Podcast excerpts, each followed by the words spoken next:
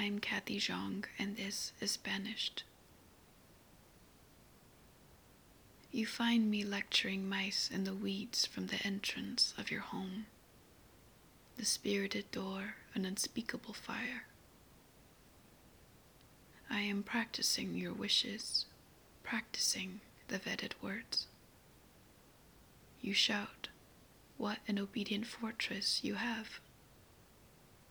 And I have but only the highest order sent from your death. My ears doubling in the clouds, my kitchen knives spread out like extended fingertips. We are out of rice, I chant to the mice. In the woods of Ohio, you find me not in Ohio. I eat someone else's tomatoes. Remember fried tofu in the belly of someone's missing daughter.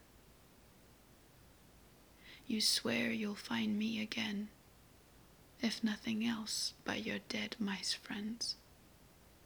Sweet mother, your tongue so sharp, I nick two to four fingers.